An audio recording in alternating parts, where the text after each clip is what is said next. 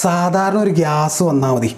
ചിന്തിച്ച് ചിന്തിച്ച് ചിന്തിച്ച് അവസാനം ക്യാൻസറിൽ വരെത്തും ഓവർ തിങ്കിങ് ഒരു ചിന്ത അല്ലെങ്കിൽ ഒരേ വിഷയത്തിലുള്ള ചിന്തകൾ.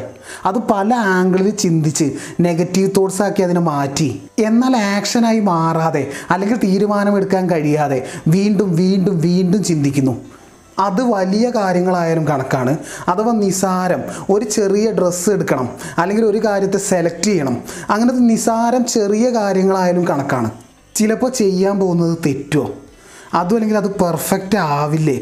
അങ്ങനെ ചിന്തിച്ച് ചിന്തിച്ചിരിക്കും. അതും അല്ലെങ്കിൽ ഏതെങ്കിലും ഒരു കാലത്ത് അനുഭവിച്ച നടന്ന വേദനാജനകമായൊരു സംഭവം. അത് ഓർത്ത് അങ്ങനെ ഇരിക്കും.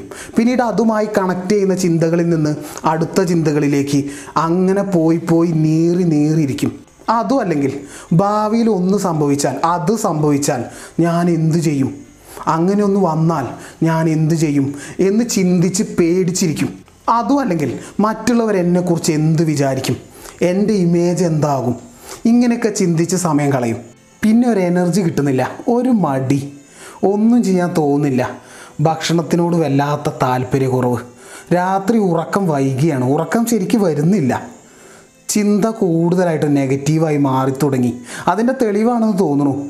രാത്രി കിടന്ന പേടിപ്പിക്കുന്ന സ്വപ്നങ്ങൾ. ഇങ്ങനെയൊക്കെ ഇവർ പറഞ്ഞിരിക്കും. സിഗരറ്റും മദ്യവും പോലെ ഓവർ തിങ്കിങ് അഡിക്റ്റീവാണ്. നമ്മൾ ഒന്നല്ലെങ്കിൽ അടുത്ത കാരണങ്ങൾ കണ്ടെത്തിക്കൊണ്ട് ചിന്തിച്ചങ്ങനെ ഇരിക്കും. ജീവിതം തന്നെ ഒരു മടുക്കുന്നൊരവസ്ഥ. സ്നേഹിക്കുന്നവരോട് പണ്ടത്തെ അത്ര സ്നേഹം തോന്നില്ല പോസിറ്റീവ് ഇമോഷൻസ് കുറഞ്ഞ് നെഗറ്റീവ് ഇമോഷൻസ് കൂടിക്കൊണ്ടേയിരിക്കുന്നു. ആങ്സൈറ്റിയും കൂടുന്നുണ്ട്. ഇങ്ങനെ അധ്വാനിക്കാൻ ആരോഗ്യമുള്ള സമയത്ത് ചിന്തിച്ചു കൂട്ടിയതിൽ ഭയപ്പെട്ട് ആ സമയം അങ്ങ് പോയി കിട്ടി. അത്രേ ഉള്ളൂ. ചിന്തിക്കുക എന്നൊരു അഡീഷൻ ആയതുകൊണ്ട് തന്നെ ഓവർ തിങ്കിങ് ഉണ്ട് എന്ന് കണ്ടെത്തുമ്പോൾ തന്നെ അത് ഡൈവേർട്ട് ചെയ്യണം. അല്ലെങ്കിൽ പിന്നെ ചിന്തിച്ചിരിക്കൽ തന്നെയാവും നമ്മുടെ ജോലി. അല്ലെങ്കിൽ നമ്മൾ വസന്തകാലത്തെ കാണാതെ മഴയെ കാതോർക്കാതെ മഞ്ഞുകാലത്തെ സ്പർശിക്കാതെ മുമ്പിൽ കാണുന്ന അവസരങ്ങളെ ഒന്നും കാണാതെ പ്രസന്റിനെ ഈ നിമിഷത്തെ നഷ്ടപ്പെടുത്തി എക്സ്പീരിയൻസുകൾ കളഞ്ഞു കുളിക്കും.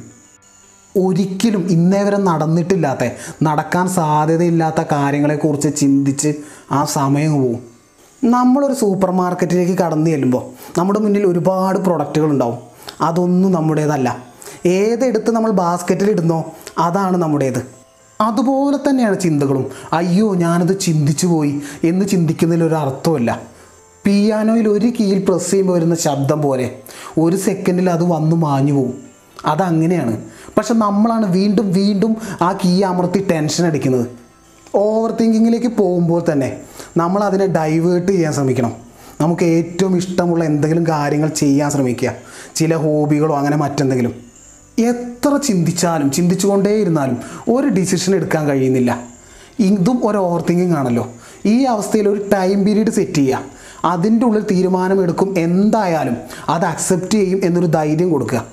തെറ്റിപ്പോയാൽ അടുത്ത് ട്രൈ ചെയ്യും. അത്രയല്ലേ ഉള്ളൂ. നമ്മളൊക്കെ നിലത്ത് വീണിട്ടാണ് നടക്കാൻ പഠിച്ചത്. വീണതും തോൽക്കുന്നതും ഒക്കെ സ്വാഭാവികമാണ്.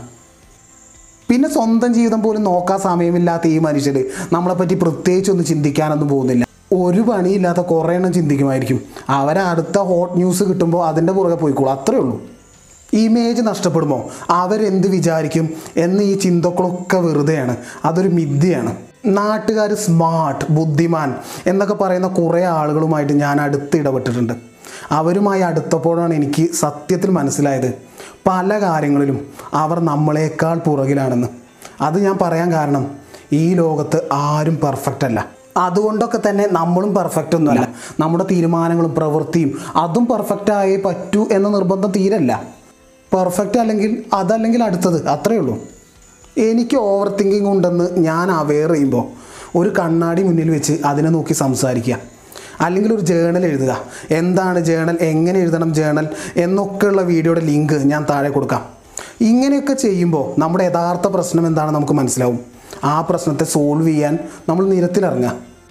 പ്രോബ്ലംസിനെ കുറിച്ച് ചിന്തിക്കുന്ന രീതിയെ സൊല്യൂഷനെ കുറിച്ച് ചിന്തിക്കുന്ന രീതിയിലേക്ക് മാറ്റാം. നമ്മളൊരു പ്രശ്നത്തിൽ കുടുങ്ങിയിരിക്കുകയാണെങ്കിൽ അതിനെക്കുറിച്ച് ചിന്തിച്ചിരിക്കാതെ അത് സോൾവ് ചെയ്യാൻ ഇറങ്ങുക. അതിനു വേണ്ടി എന്തെങ്കിലും ഒന്ന് ചെയ്യുക. ഓവർ തിങ്കിങ്ങിലാവുമ്പോൾ മറ്റുള്ളവരോടൊന്നും സംസാരിക്കാതെ ഒതുങ്ങി കൂടുന്നൊരു പ്രവണത ഉണ്ടാവും അപ്പോൾ നമ്മളൊരു വാക്കിന് പോവുക. പ്രകൃതിയൊക്കെ ആസ്വദിച്ച് മുൻപിലുള്ള ഓരോ കാര്യങ്ങളെയും നോക്കി കണ്ടുകൊണ്ട് വേണം നമ്മൾ നടക്കാൻ.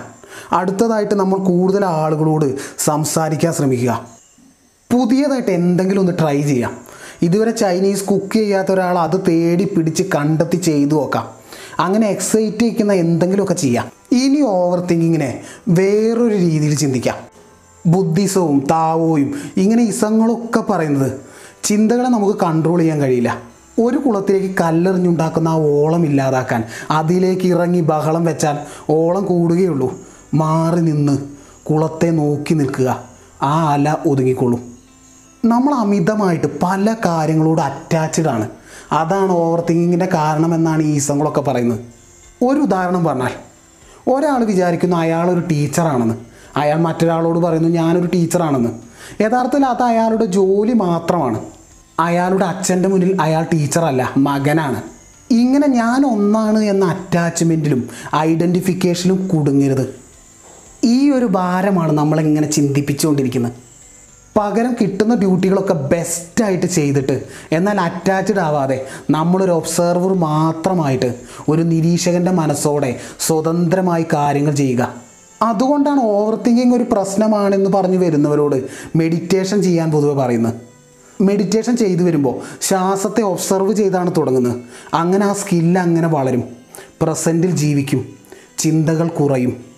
ഇതൊക്കെ എങ്ങനെ വന്നാലും അവസാനം ഓവർ തിങ്കിങ്ങിന്റെ സൊല്യൂഷനായിട്ട് പ്രസന്റിൽ ജീവിക്കുക എന്നൊരു ഉത്തരത്തിലാണ് നമ്മൾ എത്തിച്ചേരുന്നത്. അതുകൊണ്ട് തന്നെ അടുത്ത പ്രാവശ്യം അടുത്ത ഭാഗത്തിൽ പവർ ഓഫ് നൗ എന്ന പുസ്തകത്തിന്റെ റിവ്യൂ ആയിട്ട് ബുക്ക് സമ്മറി ആയിട്ട് വരാം. ഇസ്മി എം കെ ജയദേവ്